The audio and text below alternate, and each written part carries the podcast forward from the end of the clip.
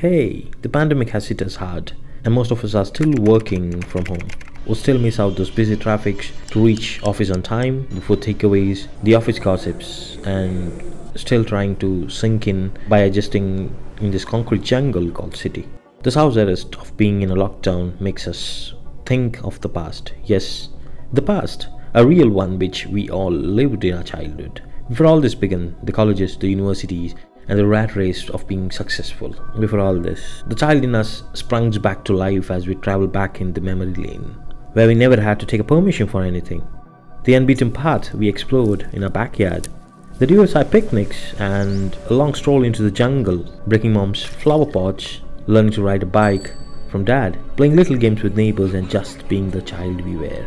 We left back all these things by participating in the rat race of being successful. So let's take up a moment, open up our diary where we had written a bucket list.